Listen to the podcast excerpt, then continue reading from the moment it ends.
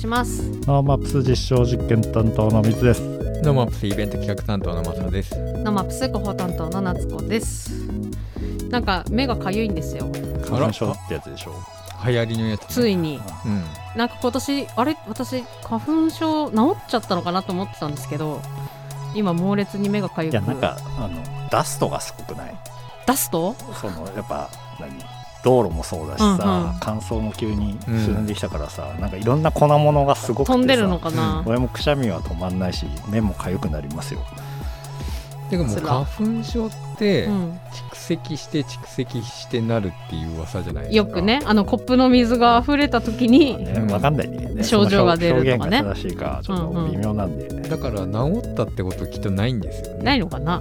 一応アレルギーの頻度みたいなのが、うん。まあ、検査で分かって、うん。どれぐらい過敏に反応するかが分かって、うん。でそれがなんか一応こうなんか5段階評価とかにしたわけですよ。分かりやすく、うん。そうした時にもうマックスになってるやつはもうあなたはこう小麦とかこういうのに過敏ですよってなっちゃうから、プレッシャー的にもう過敏になると思います。でそれ全部出てくるからさ。気持ちの問題みたいな、で大体同じようなその結局アレルギーっていうかまあその反応物質だはいから、はいじゃあうん。有利系だと白樺も近いしとかってそのね物質的に似たようなものはやっぱ反応しやすくなるよねとかっていうのがある、そうですね。でまあ白樺花粉の人は、うん。あのリンゴとかそうそうだからこの時期は、例えばうちのお店とかやってるところも、あのカフェオレとかの豆乳割りの豆乳はうん。出さないようにすそうそう。るとか、ね豆乳ダメなんですよ、ね、実は豆乳ってぷなんかそうやって言っていくと分析すると似てるんだって。うん。だから過敏な人がそれを飲むと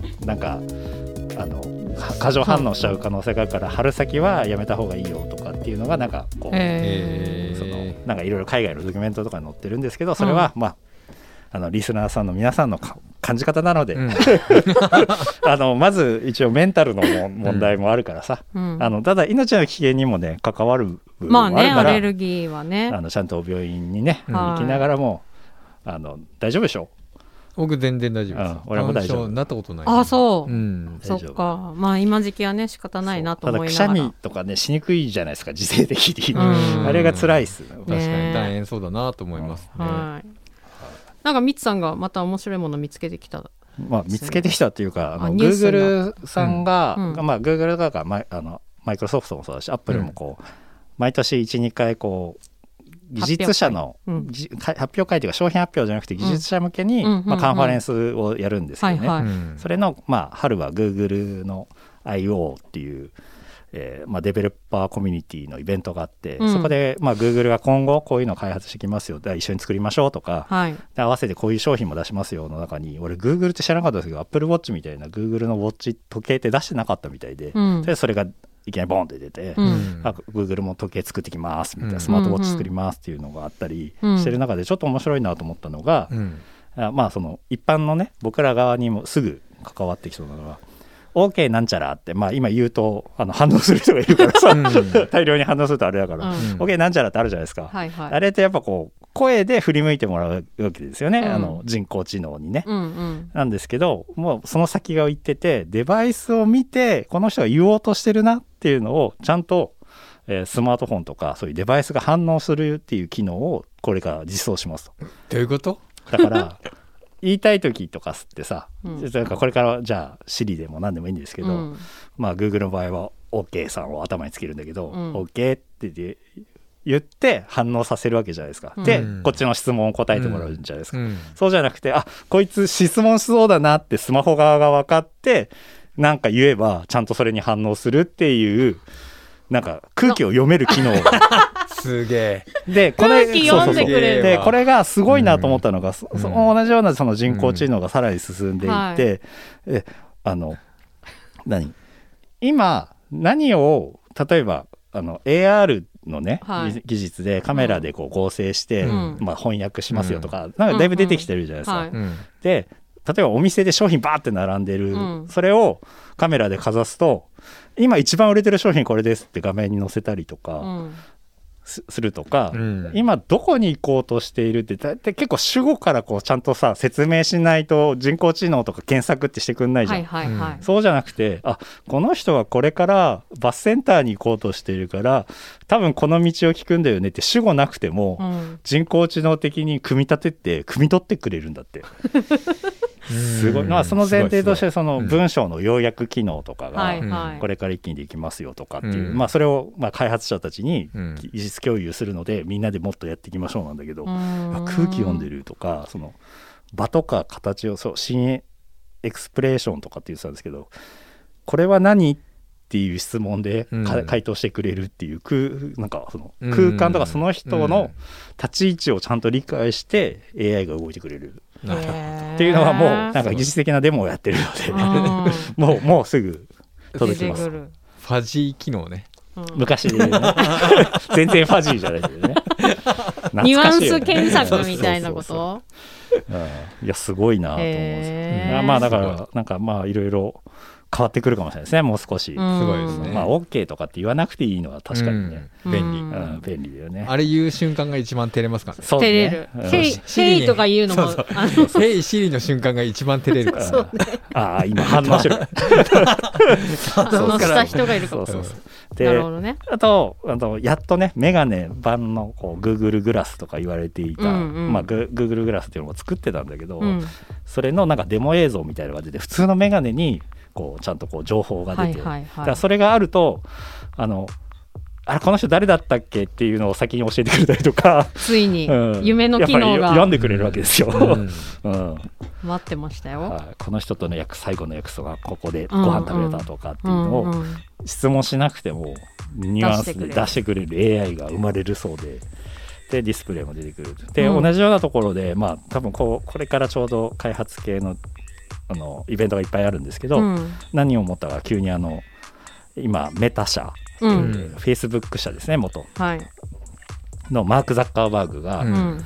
あの顔全部モザイクかかってて、うん何やってんだろうと思ったらあの新しいあのなっちゃんが大好きな VR は。見た見た。はい、やつなんでだけど顔にモザイクかかってるはい。マーク・ザッカーバーグが出て超面白いんだけど、うん。うん。その新製品のこれから発発売する新製品これがメタクエスト3になるのかって言われてる、まあ、名前が変わるかもしれないですけど、うん。なんかプロジェクトカンブリアっていう名前で、まあ、軽量でちょっと新しい形で、うん。でなんかバーチャル空間でペットメタメタ空間でペットを買ったり、なんかよしよ、なんかあの生物をよしよしだから VR こ上でうこう見てうんこっちこうってなんか画面をなぞって右手でこうなぞった場所だけをうん。メタ空間にして、うん。こっちはリアルのままにしてうん。うんパソコンを使うとか、うん。なんかちょっと変わったあのその連動性うん。の XR をデモとして見せてましたうね。楽しうん、み。23万円ぐらいで提供する200ドル台でうん。提供するんではないかって言ってて、変わりますよね。とうとう、うん。二三万でいけちゃうんなら買っちゃうものね。VR に行くかそれとも現実の中にそういう情報を入れるうん。メガネとして使うか、まあ、っていうのもあるし、ね、どんどんなんかこうデジタル化してあと空気読んでくれるっていうのはよく AI がお AI 空気読めるようになったっていうのはさすごい便利だと思うんだよ。ねいやすごい便利、うん。なんか翻訳とかも簡単にやってくれそうだし、うん。コミュニケーションが全然違う人とできるようになりますよだからうん。本当に急に外国の方に質問されたら多分、うん。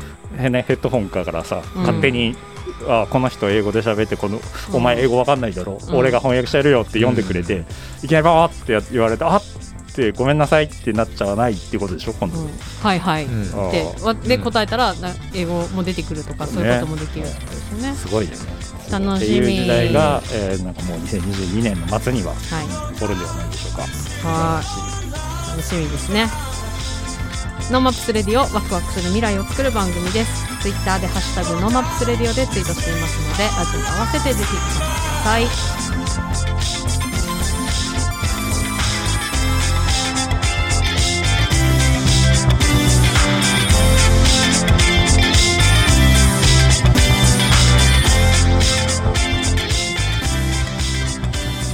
スレディオ今日前半はですねニセコ町でちょっと面白い講座が開催されるということでニセコ町ワーケーション推進協議会の赤星昭恵さんとそして奥田啓太さんとお電話つないでおります赤星さん奥田さんよろしくお願いしますよろしくお願いよろしくお願いしす。ます。はい。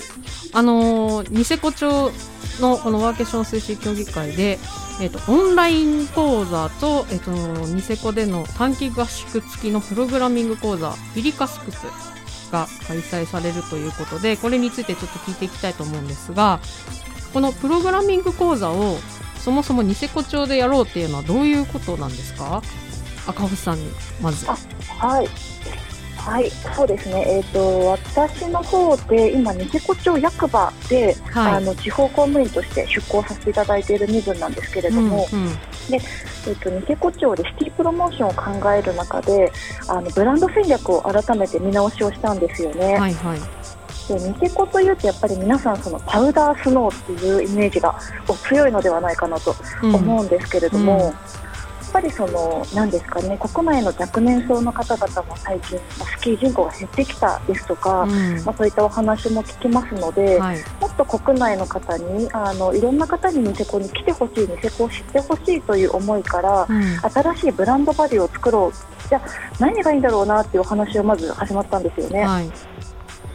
その中で、まあ、最近ですね、ニセコだと、まあ、起業ですとか、うん移住、あとワーケーションっていうのもかなりニセコといえば人気だなっていうのが話に上がってきまして、はい。まあ、そういったビジネス寄りっていうんですかね、うんあのそういった企画を作れればなというので、あのプログラミング講座をじゃあニセコで開催をして、多くの方に来てもらおうかっていうのが、はい、背景になってます。なるほど。あのニセコでのその起業する人が結構いらっしゃるってこの間おっしゃってましたよね。はい、そうですね。どういうあの起業家の方がニセコに行ってるんですか？はい、あの結構ですね、ニセコだと移住者の方が中心となってはい。起業されてるっていうふうに言われてるんですけれども、うんうんで去年だったかな、あのまあ、新聞の方でも取り上げていただいたんですが、はい。えー全国の町村、市は入ってないんですけどね、うんうん町村の中で、えー起業者が、えーと増えた、起業率が前年度比で伸びたっていうのが、ニセコが国内で6位だったんですよね。うん。はい、それぐらいちょっとニセコでの起業熱が上がってきてる、はいでそ。れをあのブーストしているのが移住者なのではないかっていうような、うんうんうん 背景がありますね。はい、でその確かにニセコといえばねスキーとか、あのリゾートのイメージですけどまさかその起業する人がニセコを選んでたり移住してニセコで起業するっていう人たちがいるっていうのは、まあ、印象としてあんまりなかった、うんものだとあんまりないですね。はいうんまあ、そこをあのよりパワーアップさせていこうということでのそのプログラミング講座をやってみるということなんですね。はい、そうです。はい、今回のそのプログラミング講座で、えっと、どういったことが身についたりどどこにこう目標を定めてるんですか奥田さん？はい、今回ですね、結構総合的な学習内容になってまして、はい、あのプログラミング言語の PHP っていうのを軸にですね、うんあと HTML と CSS っていうのを、えー学んでいくという内容です。はい。で最終的には、えっとまあコーポレートサイトって言われるいわゆる企業で使うようなサイトだったりとか、うん。まあ、買い物できる EC サイトみたいなのが作れるようになるっていうところが最終的な目標になります。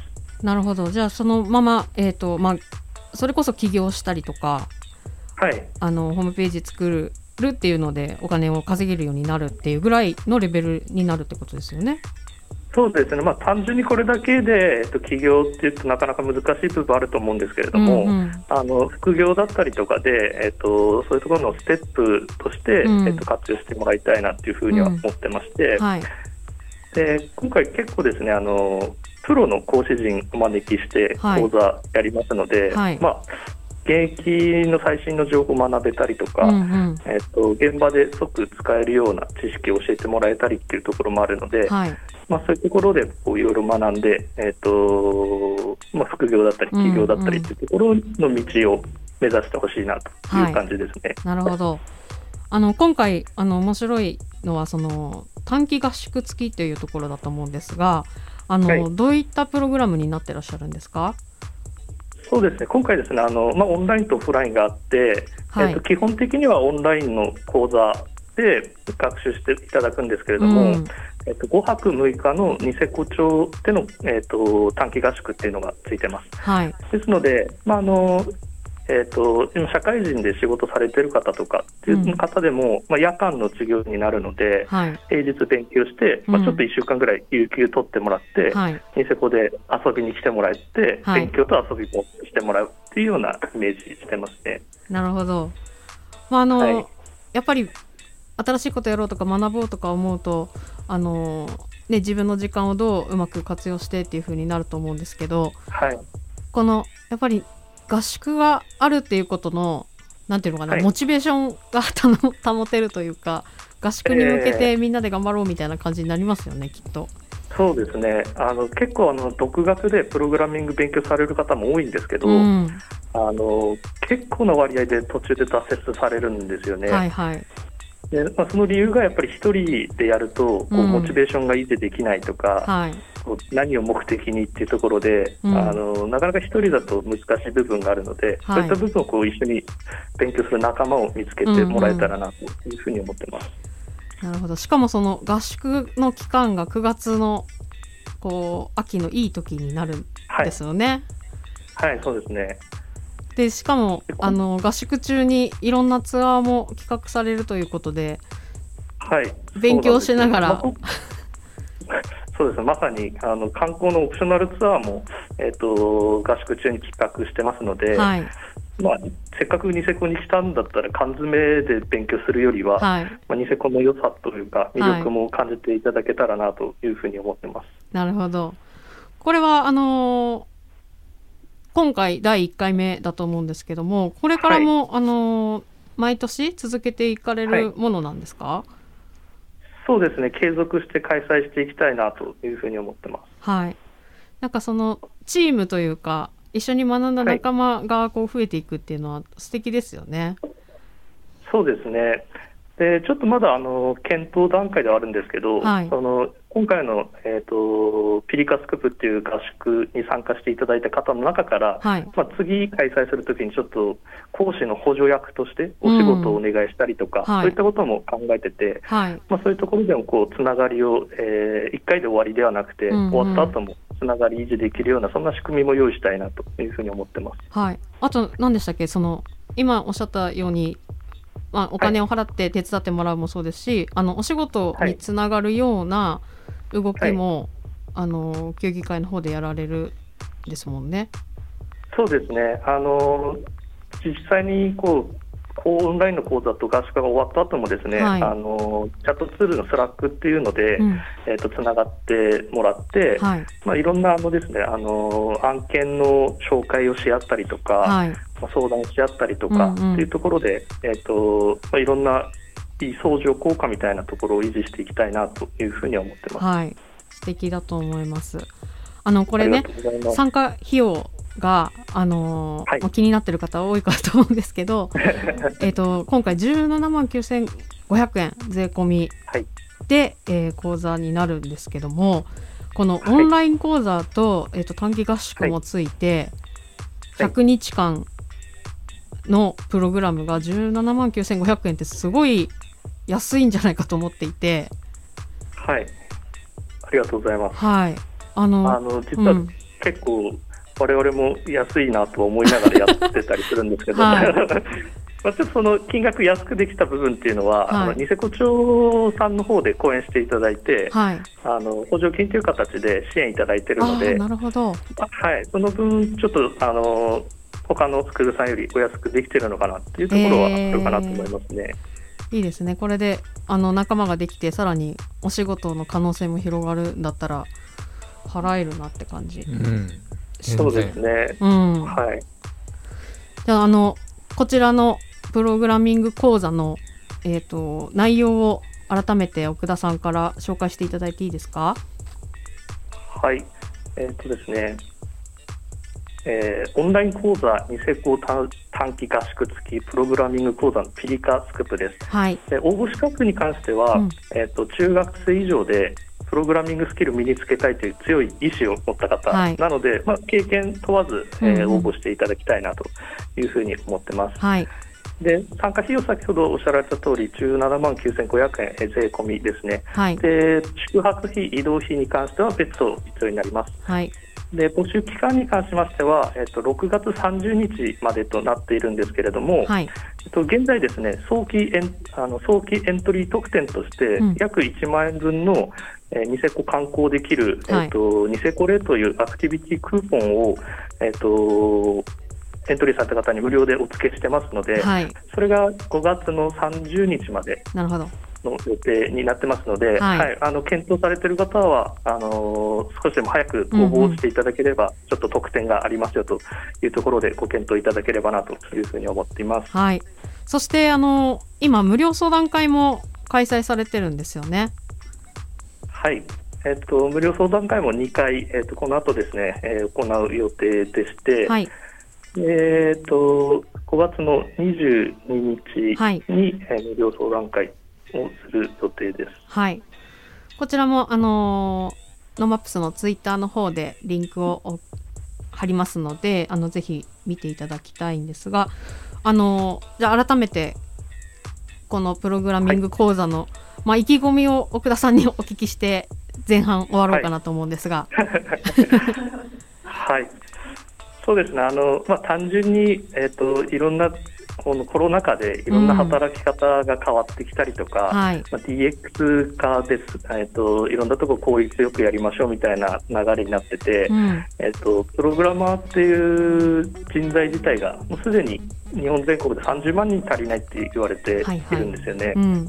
でこれがまあ2030年になると、まあ、最大80万人足りなくなるっていうふうに、えっと、総務省の方で試算してるぐらいですね、うん。あの IT 人材っていうのが今足りない状況なので、はい。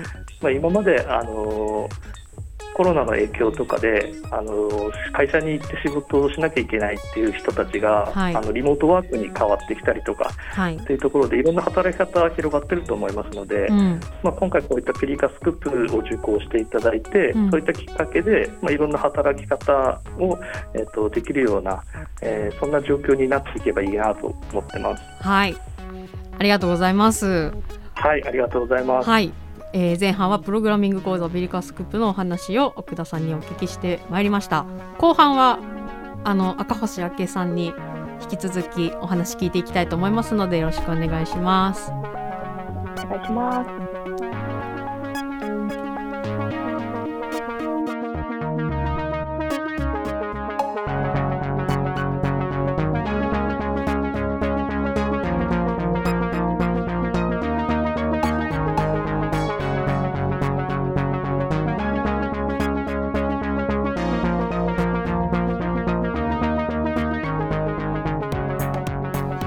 ーマップスレディオそれでは引き続き、えーニセコ町ワーケーション推進協議会で、えーニセコ町役場の総務課参事の赤星明恵さんにお話引き続き聞いていきます赤星さんよろしくお願いしますはい、よろしくお願いします。はい。あの赤星さんニセコ町役場に、えーいらっしゃったりするんですけど、実は株式会社エーブルホールディングス、あのエーブルですねうんの社長室に所属もされているということなんですけど、この今ニセコ町にいらっしゃるのはなぜ今 ニセコ町 なぜなんでしょう？気になるよね。はい。うんはい、そうですよね。ははいい、ありがとうございます。えー実はですね、総務省の方ではい。地域活性化企業人制度というものがございまして、はい。はい、そちらを活用して昨年10月から、えーニセコ町役場のうん総務課の方に、えー参事という形で着任させていただいているっていうような、いなので所属は企業でして、うん。あのななんていうんですかね半分企業の人間半分公務員みたいな、はい。そういうちょっと、はい、人間になってます。この地域活性化企業人制度っうんていうのもあのはい初めてあそうなの？はい聞い結て構はい最近結構いろんな地域で、うんうんうん。はい、いろんな企業の方がこういう制度を利用してまあ地域のあのやっぱりこう外物がさ面白いことを生むっていうのがやっぱあるっていうのと、まあ、企業との距離もはいはい。ということでなんかいくつかあの成功事例もうんうん。最近は出てきてますね。ちょっとあの後で改めて制度についてお聞きしたいと思うんですけど、あの赤星さんが北海道に、まあ、今暮らして見てるわけですけど、はいどうですか北海道は？あ そうですね、私、はいあの出身が山口県で、はい。えーとまあ、大学卒業して、まあ、大阪で2年と、東京でも11年うん暮らして、まあ、今年10あ去年か、去年10月から北海道、で北海道と東京、今、2拠点っていう形で、はい。そうですね、月に2回は東京に帰ってるんですけど、はい。あのやっぱり北海道の時間が豊かすぎる、えーと うん。時間の進み方が全然東京と違うなっていうので、はい。あの感じてますね。うん。はい。あのねさっきもちょっとお話しましたけどその夏のニセコ、まあ、初夏のニセコを今はい。楽しんでらっしゃると思うんですけど、はい、あの贅沢だろうなと思ってます。そうですね。はい。いや、本当にそうなんですよね。あの、うん。多分今後、一番なんか豊かな暮らし方って、うん。北海道をベースに暮らし、まあ、北海道とかこういった豊かな時間が過ごせる場所、うん。で暮らしながらたまに東京とか行くぐらいの人が一番豊かなんじゃないかなって、本当に思いますね。うん。はい。贅沢ですんません。北海道の人。本当に贅沢なんだわだもうちょっと働かなきゃならないんですけどね。ついつい働くの忘れちゃうんだよね。忘れちゃいますね。そうあの赤星さんはその株式会社エイブルホールディングスにもに、はい。えー、と基本的には所属さされてると思うんですけども、このはいエイブルではどんなお仕事をされているんですか、はい、そうですね。エイプルでは新規事業を担当してまして、うん。えー、と一番メインでやっているのは単身女性向けのブランドでメゾンエブルっていうものを2016年にはい。立ち上げまして、うん。今、国内で会員が30万人以上単身女性会員として抱えてるんですけれども、はい、まあその中でその単身女性に向けた衣食住を応援しようっていうのがコンセプトになってますので、まあ、いろんな企業とアライアンスを組んで、はい。まあ、特典を出したりですとか、あとはそうですね、えー、とその中で飲食だったり、アパレルの事業っていうものも立ち上げてはい。いたりですとか、はい。で最近は教育関連の、うん。まあ、事業っていうものにも興味があって、まあ、カレッジスクールみたいなものもやってたり、いろいろやってますね。いやすごい。まあ、このメゾンエイブルも本当にその女性の貧困みたいなところに対しての、はい。まあ、生活支援を行うという、まあ、素晴らしい取り組みを、ね、そもそもそのエイブルという会社がこれをやっているっていうのもすごいことですしそれを立ち上げたのが赤星さんだったっていうのも、うん。もうあこの赤星さんだって思って私、うんうん。今回お話聞くにあたってあありがとうございます。嬉しかったの。うんあ嬉しいです。そうなんですよだからあの、まあ、ここのね話だけでもなんか2週ぐらい出てほしいぐらいの話なんですけど、あのいろんな取り組みをされてる中で今回その地域活性化企業人制度を利用されてるんですけど改めてこの制度について少し教えていただいてもいいですか？はい、そうですね。えっ、と地域活性化企業人制度は、えっ、とまあ企業版のあの地方創生のサポートっていう制度なんですけれども、はい、まあ近しいところで言うと地域おこし協力隊が個人版としてありまして、うんうんうんはい。まあ特に北海道でもいらっしゃってる方多いのかなと思いますが、で、えっ、と企業人制度の方もですね、協力隊と同じように、うん。まあ任期が最大3年間うん。という形になってますね。はい。はい。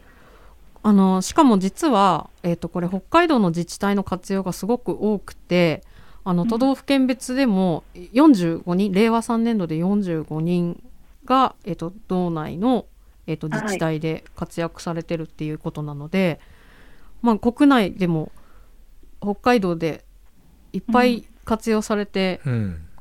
いるっていう、まあ、北海道の魅力がそうさせるのか、うん。北海道ならいいよ。これこれはあれなんですか？あのニセコを選ばれたのですか、うんうん、企業側から選んだものなのですか？それとも、はい。私はニセコならいいわだったんですか、はいはあーこれどうしようかな。あの、もう正直なところを言っちゃうんですけい、ど、はい、あの、私、ニセコって知らなかったんですよね。当時も。から、えっ、と、なんで今回ニセコになったかっていうと、はい。うちの会長がニセコ大好きでして、もう月に2回ぐらいニセコに、東京とニセコ通ってるような、住めばって言ってるんですけど。そうなんですよね。で、会長から、まあ、ニセコに行ってほしい、仕事してほしいって言われた時に、まあ、はい。ニセコってまずどこの国ですかって私聞いちゃったんですけど、ねそうですねいきなりねうん、そうなんですよねで。すよねはい。そんな背景です。なるほどじ。ゃあちょうどそういうのとその制度の感じがはまって、送り込まれたって感じなんですか？はい、でも本当来てみてよかったなと思っていて、やっぱり北海道って、なんていうんですかね、国内でもすごくユニークなうん。場所ですし、うんうんあの北海道だけで私、独立できるような、うん。あの国としてぐらいの ポテンシャルがあるなっていうふうにはい。感じていて、はい、うん。すごく来てよかったなって思ってますね。なるほど、はい。その中で今、えっと、役場と、えーワーケーション協議会のはい。メンバーとして活動されてるっていうことなんですよね。はい、そうですね。うんうん、あの赤星さんのあのブログもあの読ませていただいたりしててあの日経はい。クロスウーマンの、はい、えー、と中でアンバサダーブログというのがあるんですけどもその中であの赤星さんがそのパラレルキャリアについてもお話をされていて、もう私もパラレルキャリアで、まあ、いろんなところから収入を得てる方なのですごく共感をしたんですけどこうパラレルでやるっていうことがこれからやっぱり大事になるんじゃないかっていうことですかね。いやそうですね、うん。あの私自身、そうですね、今、本業のエイブルのお仕事と、はい。まあニセコ町での公務員としてのお仕事と、うん。まああと副業でベンチャー企業のブランドコンサルを3社担当しているのと、はい。あと社団法人を まあ2つほど理事を務めさせていただいているのと、はい。まあ、あとたまに、まあ、日経とかビジネス系のメディアでのうん。企業タイアップだったり、セミナー、登壇とかやってるので、本当、自分が何やってる人間っていうのが 分かんなくなってきてるんですけど、はい。そうですね、あのまあ最近、周りの方たちと話をしていても、うん。結構相談されるのが、あの年収とか上げるにはどうしたらいいんですかねみたいな話って聞くんですけど、はいはい。私、おすすめしてるのって、それ、一番いいのパラレルだろだよっていう話をうん。するんですよね。はい。っていうのがあの日本国内ってもう9割以上が中小企業なので、はい。あのじゃあ、今の会社から転職をして年収上げるのを狙うよりは、うん。えー、と今の会社に5つ、他の副業とかパラレルで収入を上げていくっていう方がきっとスマートだなと思っていて、うんその方が経験値も、あと人脈はいも広がってきたりするので、はいはい個人的にはパラレルの時代が絶対来るなっていうふうに、はい、思ってますね。うんなんか今だってこのニセコ町にいらっしゃる中で多分他の企業との仕事にニセコ町のエッセンス入れれたりしますもんね。そうなんですよね。はいなので、しかもやっぱりニセコなので、うん。あの他の企業の方とか個人の方でもニセコと何かしたいっていう方結構いらっしゃって、うん。すでにあの例えばじゃあニセコ町の商工会と、うん。えっ、とあるちょっと人材系の企業さんとでのプロジェクトが立ち上がってきたりですとか、ははいい、いろいろと 今はい起きているような状況ですね。はい、もういろんなものがリンクして、はいね拡大していくっていうのはそのパラレルだからこそだなっていうのは本当私も思ったりします。はい。あの今後その、まあ、ワーケーション推進協議会もそうですけども、えー、とニセコ町にいらっしゃる、まあ、任期みたいなものが、はい、つまでなんですかはい、えっ、と来年の3月までになってます。はい、じゃあそこまでにどれぐらい何がニセコ町でできるかっていうのを、まあ、今考えてらっしゃるってことですよね。そうですね。ただ個人的にうん。ニセコでの生活がもうすごく良すぎたので、うん。あの任期を超えてもどうにかニセコに残る方法を 今模索中ですセコね。で仕事を作りゃいいだけですから、うん。まあ仕事っていうか場所場所があればいいだけですからね。もうだってすでに本当そうですね。うん。あのはい。団体とかはもう推進協議会は別に個人でも多分ねそうですね。認知でいられるわけだから、うん。はい、そうですままさにね。パラレルとしてはい話しゃれる、まあ、あとはい、特にあれですよね。その、うん、とワーケーションもそうですけどこう場所を選ばずに仕事できるようになってるからこそもっとできることが増えるとか、あの場所に縛られずに仕事できるっていうのもありますものね。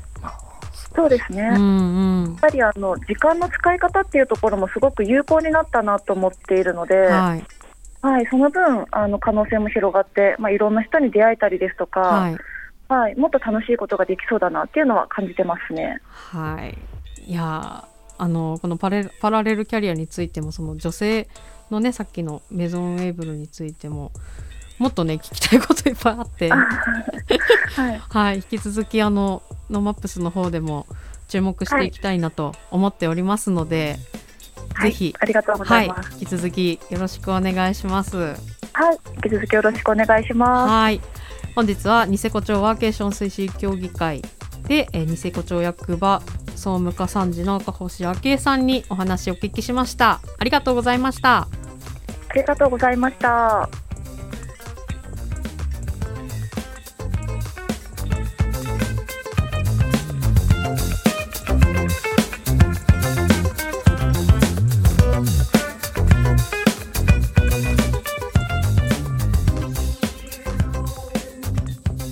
ランランビこのコーナーはいつかは自分たちの番組を持ちたいと思っているアンビシャスが世間のことを知るために巷で噂になっている話題を検証して報告するコーナーです。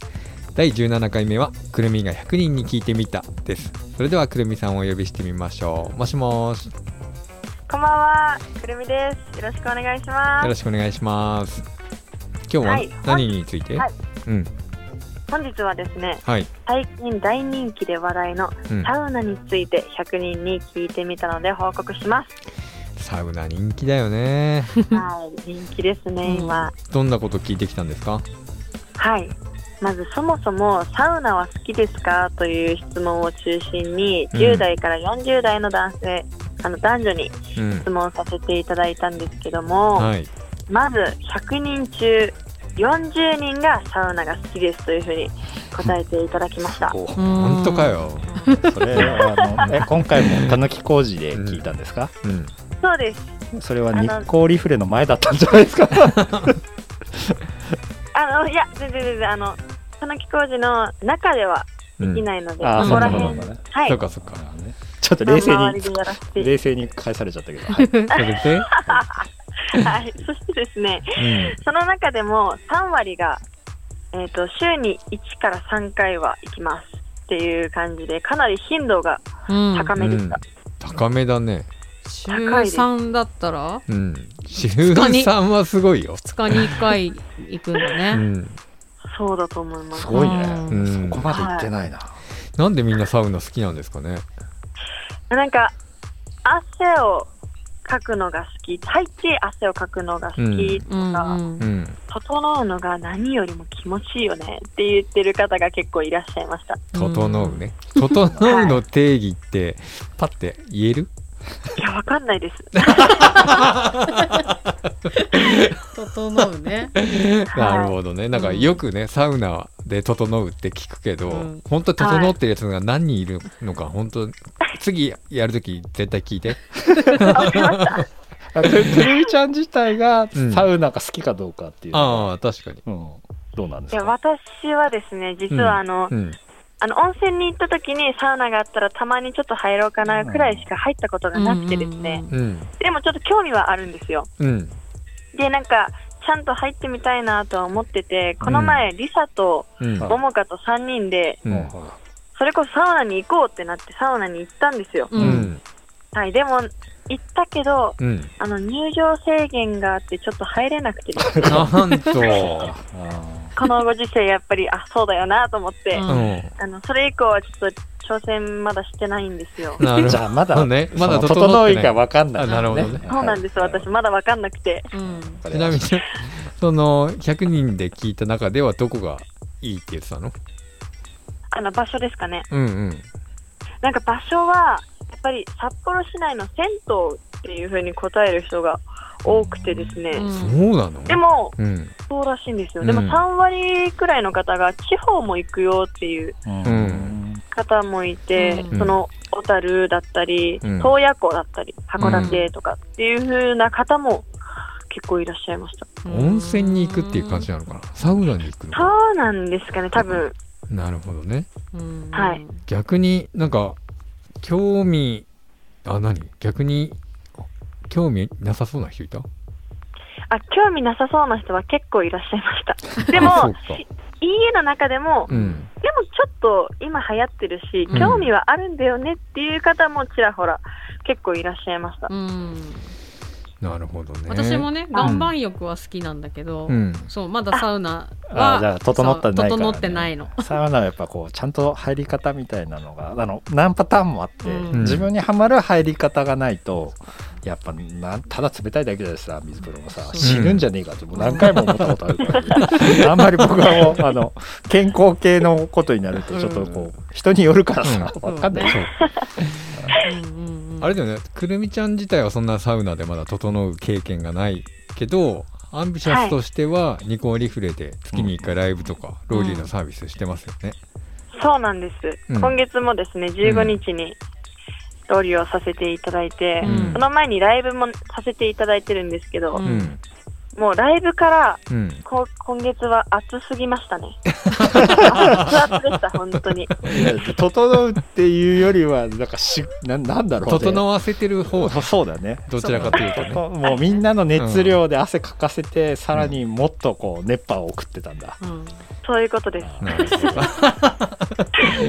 しかも今月あれでしょ？28日サウナシティ札幌でもまたなんかやるっていう噂を聞いてますけど、はい、うん。そうなんですそうなんですよ。あのニコリフレでのはい。ちょっと経験を生かしてはい。私たち頑張らせていただくんですけども、うん。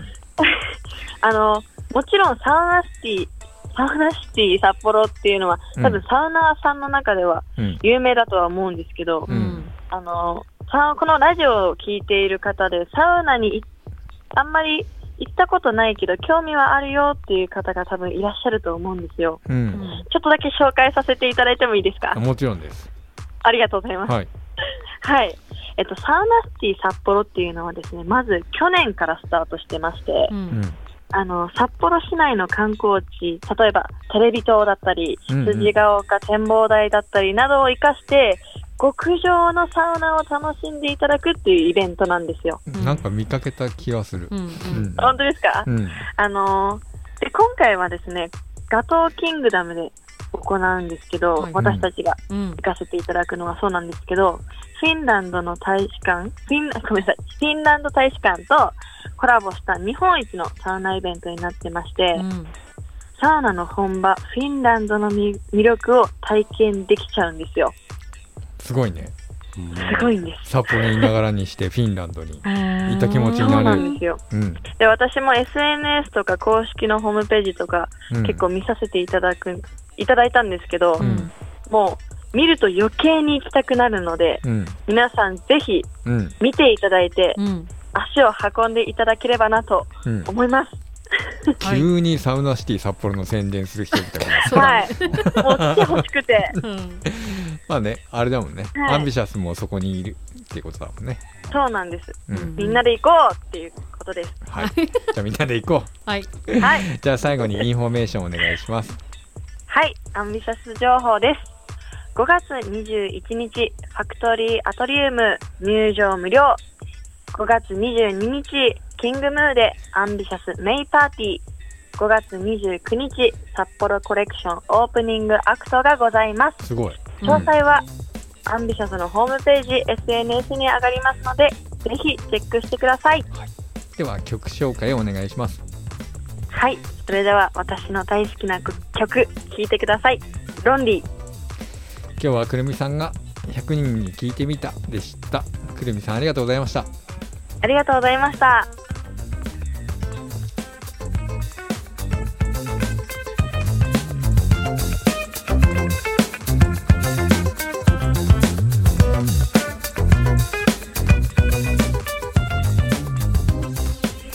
NoMaps Radio 今日は、えー、ニセコ町のうん。新しいうん。プログラミング講座のお話とあと色の取り組みについて、赤星さんにお聞きしていきましたがうん。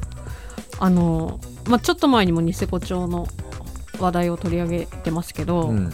なんかこう動いてるなっていう。街がね。なん。街が。かやっぱ外物の方、外から来た方たちがうん。なんか気づかせてくれるよね、うん。魅力とかさ、そうやっぱりですよね知ってるその近郊の町にもさいやこんな最高のスキー環境があるんだから俺移住してくるわとか言って、いやもう別にね月に1とか2ヶ月に1回し本当に会社で集まることあるかもしれないけどうんあとは別にオンラインでできるんだ俺たちは、とかっていううん風になっちゃってるから、うん。うん。まあどこにね住みたいところを選べるようになってきたなって思いますね。いやーさあ魅力だよね。美味しいもの、うん。あれば。うん。うんでもやっぱ北海道にいてそういう魅力があるって気づかせてくれる場所とか街っていうのは、なんとなく想像できるよね。うん。なんかもともとなんかこうあの富良野とかうん。がこう日本国内で話題になって、うんうんあ富良野っていい場所だなって思わせてくれたわけじゃないですか。うん。だからニセコもそれに近いそうだね。やっぱうん。やっぱ外で発信されたことってやっぱ大事なのかもしれないですよね、うん。だからも僕らももっとこう道外で NoMaps を通してでうんもいいから、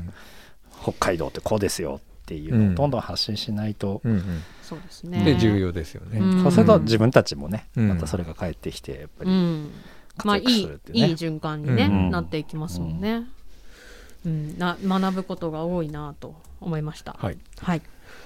そしてですね、えー、ノマップスの定期的に行っているウェビナーディープダイアログがですね、えー5月19日木曜日19時から、えー今回もあります。はい。今回のですねゲストはですねえっと空飛ぶ CEO と言われております、えースキージャンプ日本代表の中村直樹さんがゲストになっております、うん。まあ、先日のね北京オリンピックワールドカップなんかでも、まあ、活躍をされていますが、まあ、今あのスポーツ選手とあと会社代表という二足のわらじで活動していますのでそこら辺のお話を、うん。えー聞きつつ今後の活動にもフォーカスを当てていきたいなということになっておりますので、ノマップスのウェブサイトの方で情報公開していますので、ぜひチェックいただきたいなと思います。過去最高に、うんあの話題になっている。のああそうそう。やっぱうん中村さんのね、あのファンが多い。多いよね。うん。すごいなと思いました。うんね、ジャンプはメダルもねうん。取って帰ってこられてますし、ね。あのそもそもはノーマフスのミートアップにね普通に来ていただいて、ねそうそう仲良くみんなでお話しして、あの応援できるあの双方にって言ってる間に冬になるともう忙しくてみたいなそうですね そ。りゃそうなねう感んじだったんで、そのその後ちゃんと聞けるいい機はい会だと思います。はい。えー5月の19日19時から、えーウェブサイトで、えー公開していきますのでぜひご覧いただきたいなと思います。本日もお付き合いありがとうございました。 NoMaps Radio のアーカイブはポッドキャスト Spotify などストリーミングサービスでお聞きいただけます。 NoMaps Radio で検索してください。番組の感想は FM ノースウェブ番組メールフォームまでまたは Twitter ハッシュタグ NoMaps Radio でツイートしてください。Facebook、Twitter のフォローもお待ちしております。今週も。どうやら花粉症ではないらしい蜜と。100日後にプログラマーになれる講座に参加したいなと思ったまさと。えっ、と花粉で目がシュパシュパしている夏子でお送りしました。また来週。また来週